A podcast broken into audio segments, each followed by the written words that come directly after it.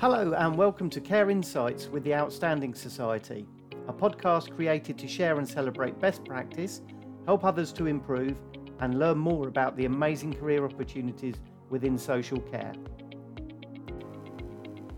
Zoe is joined today by Karen Pogson, who is the Registered Manager of Active Social Care Limited, an outstanding rated home care provider who operate in Kirklees, Calderdale, and Bradford. Zoe is also joined by Rob Hargreaves, Information Service Manager from Skills for Care.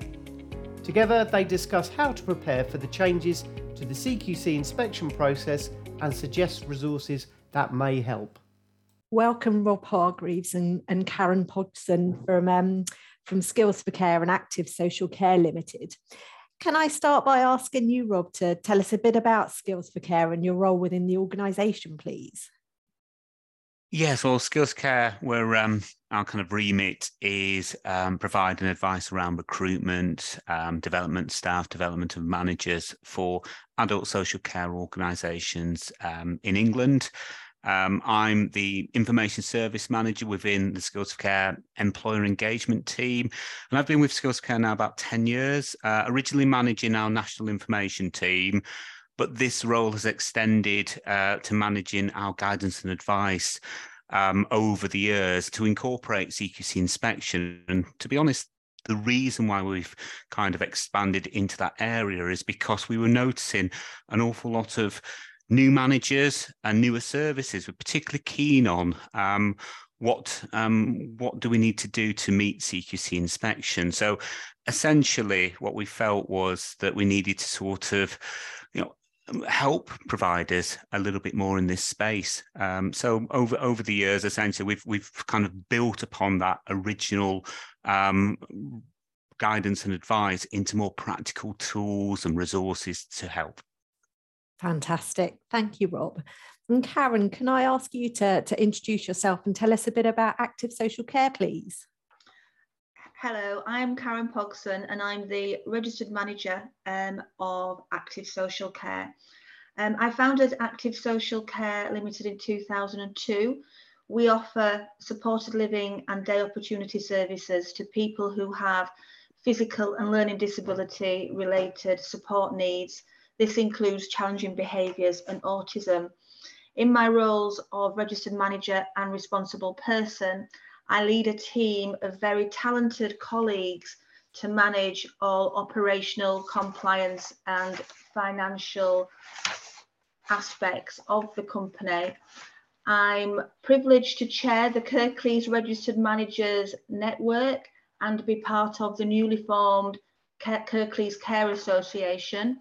We are working hard to pool our expertise, learn and evolve together, and advance partnership working with our health and community partners to provide the best possible health and social outcomes for people using services in our area.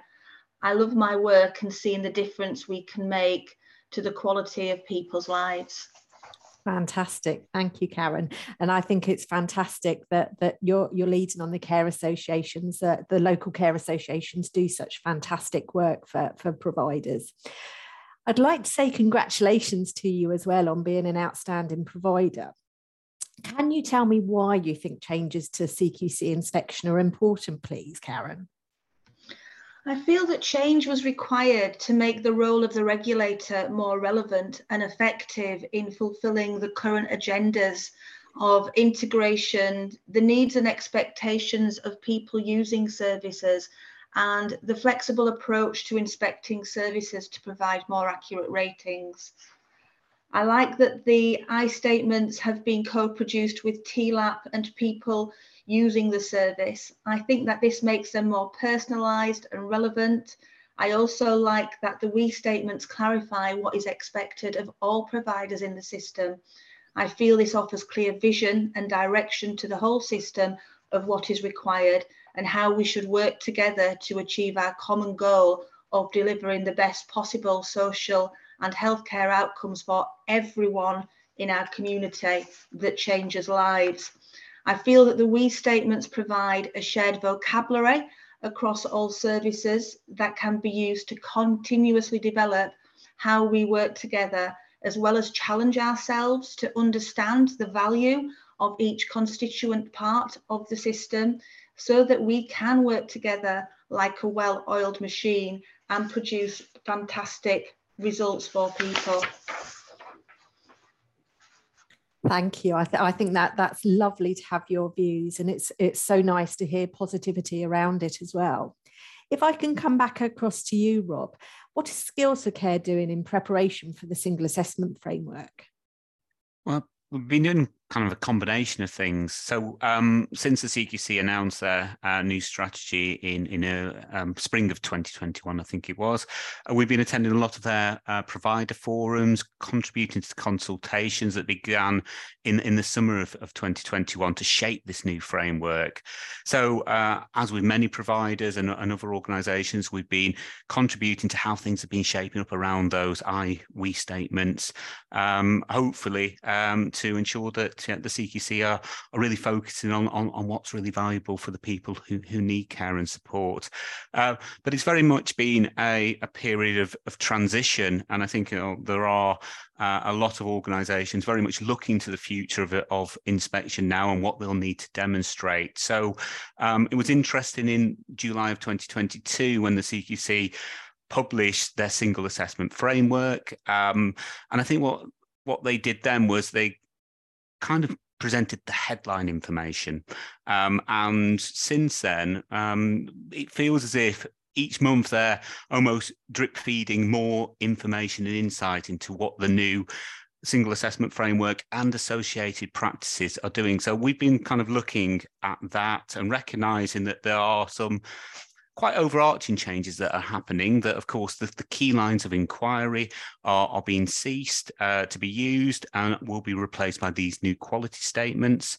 Um, and uh, and so really how can we shape our existing products and resources that prove very popular um, to to align with the newer areas of focus. Uh, so our two key resources uh, that I think a lot of providers have, have been using over recent years. Uh, one's called the Go Online Inspection Toolkit, and about 5,000 providers use that every, every quarter. And we have got um, the Good and Outstanding Care Guide, which essentially is quite a comprehensive printed resource Currently, it's only available to our renewing registered manager members because we're going through this period of transition, but we're preparing a new version of it for release in 2023 once the CQC have finalised essentially all the changes that they're doing. Um, so what we've also done this year uh, is introduce three new e-learning modules. Um, one's focused on preparing for inspection and very much aimed at those who've never been through the inspection process before. Uh, um, we've got one around services who need to improve, who may have fallen below the CQC standards, called Improving Your Rating. Um, but we know that there's also um, uh, continued um, demand really for understanding of what does outstanding care look like. So we've got one called Delivering Outstanding Care. And at the moment, all three of those modules are very lightly um, kind of cover how inspections changing but we're holding back the sort of bigger changes until the CQC have sort of finalised those. So again, at some point during 2023, when the CQC have truly kind of said, you know, here are what the changes are are really going to be, and, and when they come uh, and and essentially uh, come into effect from, that's where those sorts of resources will be updated. Another um, area that we've been developing is two new seminars on preparing for your own rating and recovering after falling below CQC standards. And essentially, these um, half day sessions, which bring managers together in a virtual environment to kind of discuss and meet with one another on these sorts of issues, um, include at this moment in time some focus on the inspection changes because we know one of the things that you'll need to do is be ready for when those uh, changes happen but we'll be incorporating more as we go more and more into 2023 and we get closer to um, uh, closer to the changes coming into effect. Fantastic. Thanks, Rob. And I know your resources and your, your virtual events are, are absolutely fantastic for, for the managers out there, especially the new managers. And I think what's so good is that there are so many changes happening at the moment. Sometimes it is difficult for, for managers and their teams to keep up to date. So having the resources from Skills for Care ready to go when CQC make their announcements, I think is, really valuable. Karen, could I come back across to you, please? Um, how are you or how will you prepare for the new inspection changes? Um, and how will you guide your team through these as well? Well we've already started changing our company systems to incorporate the i and we statements. We are working with our clients families and staff to review and and make changes to our company systems and paperwork so that everyone has ownership of achieving the new standards and vision. We are trialling new quality feedback and supervision formats to check that people's experiences of using and working in the services reflect the standards. We are um, aligning our service audits and thinking about what audits are going to now be required. We are gathering evidence from our system partners to demonstrate how we are working together to pool knowledge and expertise, finding new ways of working and building honest and respectful relationships. The Registered Managers Network are working in partnership with our, uh, our care association to set up some quality improvement workshops to start thinking about the new standards and and finding ways to achieve those. So we're actually very busy at the moment trying to prepare for all the changes. Fantastic. And I think there are some really valuable points there and really appreciate sharing what you're doing at the moment. And can I ask you, Rob, what are providers actually asking you about the changes at the moment? I think, well, from what we've been approached since July when they when they publish what the quality statements they'll be looking at are, um, I think the there's been some areas where providers are particularly interested in. Probably it's the areas where they may be a little concerned that they haven't been asked on these uh, sorts of issues before or, or, in a very limited way. And so essentially, um, we've been asked to speak at events, we've been asked to kind of uh, you know, share our advice around some subjects that maybe inspectors haven't really kind of focused too much on before. Um, give examples equity of access and outcomes workforce equality, diversity and inclusion, workforce well-being, um, environmental sustainability, and some areas where they have always focused, but probably there's more increased focus, such as assessing needs, monitoring outcomes, and integrated care. And uh, essentially, although the CQC are very much presented the new single assessment framework as a streamlining of the earlier key lines of inquiry, I think for many providers, the, the feeling is, well, yes, they've streamlined some elements of that, and there's a lot of good um, changes that have been introduced. But there is truly some new areas of focus that we will need to be able to um, evidence, and I suspect what what Karen and the, and the and the Care Association are doing there is exactly right to to be prepared to try and unpick what the CQC haven't done yet is actually published um, details of what will differentiate good and outstanding um, services on those sorts of subject matters. Um, you know, they've they've alluded to the fact that there's going to be a new scoring system of how they'll decide whether services are good or outstanding, but not really kind of you know what sort of practice will make you achieve the highest score there versus the lowest score. Thank you, Rob. Um, from January, we're going to be starting to, to do podcasts with, with teams that have achieved an outstanding rating in picking out bits from their inspection, um, which actually re- really highlighted what they do to, to get there. Can I come back to you now, Karen, please? Are there any resources that your service uses that you find helps you and your team? Well, Active have benefited um, over the years from using a wide range of skills for care resources to drive quality improvement within our service and within our registered managers network. Um, the resource that I personally use most is the Good and Outstanding Guide, as this helps me understand what good and outstanding looks like in each of the standards I find the examples provided by other companies to be quite inspirational and has given us ideas of, of things that we could do in our service too. Um, as Rob's already alluded to, Skills for Care are now working on a similar guide for the new standards. And I'm sure, you know, that once this is developed, this will be really, really useful.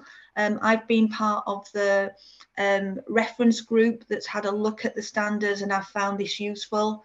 Um, I am looking forward to being able to use these with um, our register managers network when ready because as Rob has, you know, rightly said, some of the areas are just going to need a little bit of thinking about and unpicking to understand what they mean and what evidence is going to be required to demonstrate that we are hitting these. So we are awaiting the release of uh, that resource with, an with anticipation. Thank you, Karen. And I think what's so nice is that is that you're you're looking at um, inspiration from from other providers as well. And I think I think one thing that's come out of COVID is that people are, are a lot more willing to to share what they've done and share best practice, which I think is absolutely fantastic. I think also the CQC, you know, they focus on learning from incidents, accidents, what can we do differently? But actually, um, in a recent inspection report, they mentioned um, organisations working with the Outstanding Society, sharing good news stories. So actually, they want to see providers looking at what other inspirational providers do. Can I just um, stay with you, Karen. Change is always difficult and there's an increased pressure over winter. Is there one bit of advice that you would give providers to keep teams motivated over this time? Absolutely. I would say be in it together, share the pressures and the difficulties, find solutions together, recognize and appreciate good work and those who go above and beyond. Be kind and help each other overcome any personal or work related difficulties most of all, celebrate success. Fantastic. Thank you, Karen. And thank you for, for everything that you and your team are doing at this difficult time. Rob, can I finish with you, please? Um, with providers being incredibly busy, what would be one resource that they could focus on to assist them with navigating the changes that are coming? Well, I think at this stage, probably to be honest, the CQC's own website and their published information about the single assessment framework. Like I said, every month they seem to be adding more content into that section of the CQC. So I'm sure the providers listening to this will be uh, on the mailing list with the CQC and in all honesty, uh, that will tip you off to the changes that are coming. So you're, you're very short of time uh, over the winter period, um, but you know, keeping up to date with with um, those changes via the CQC's own communications is is crucial, really, uh, to know what's coming in and broadly when, because the CQC haven't tied themselves down to an exact date yet as to when all this comes into effect what we're doing essentially is we're developing this inspection toolkit at this moment in time. We feel that that probably will be ready for some sort of pilot or testing with providers, possibly as early as mid-February 2023. So it's it's quite likely that we might be looking via our connections with the outstanding outstanding society, with our connections through our own members of organisations who might want to see early access of this. Our hope then is to make some final refinements and probably get this out before the CQC changes come into effect. Um, reason being is we know, as Cameron was saying, you know, the importance of trying to build this up um, before essentially the inspectors potentially could could arrive at your door. So uh, the hope is um, that early spring we might be able to get the inspection toolkit, the free online resource, available to the sector. Um, probably follow it a little later in the year with the print resource once we know the CQC have really locked down any changes they might be introducing. Fantastic. I'd like to say a huge thank you to, to Rob and Karen for, for this episode of Care Insights. Lots of valuable insights and resources there. Many thanks. Thank you. Thank you.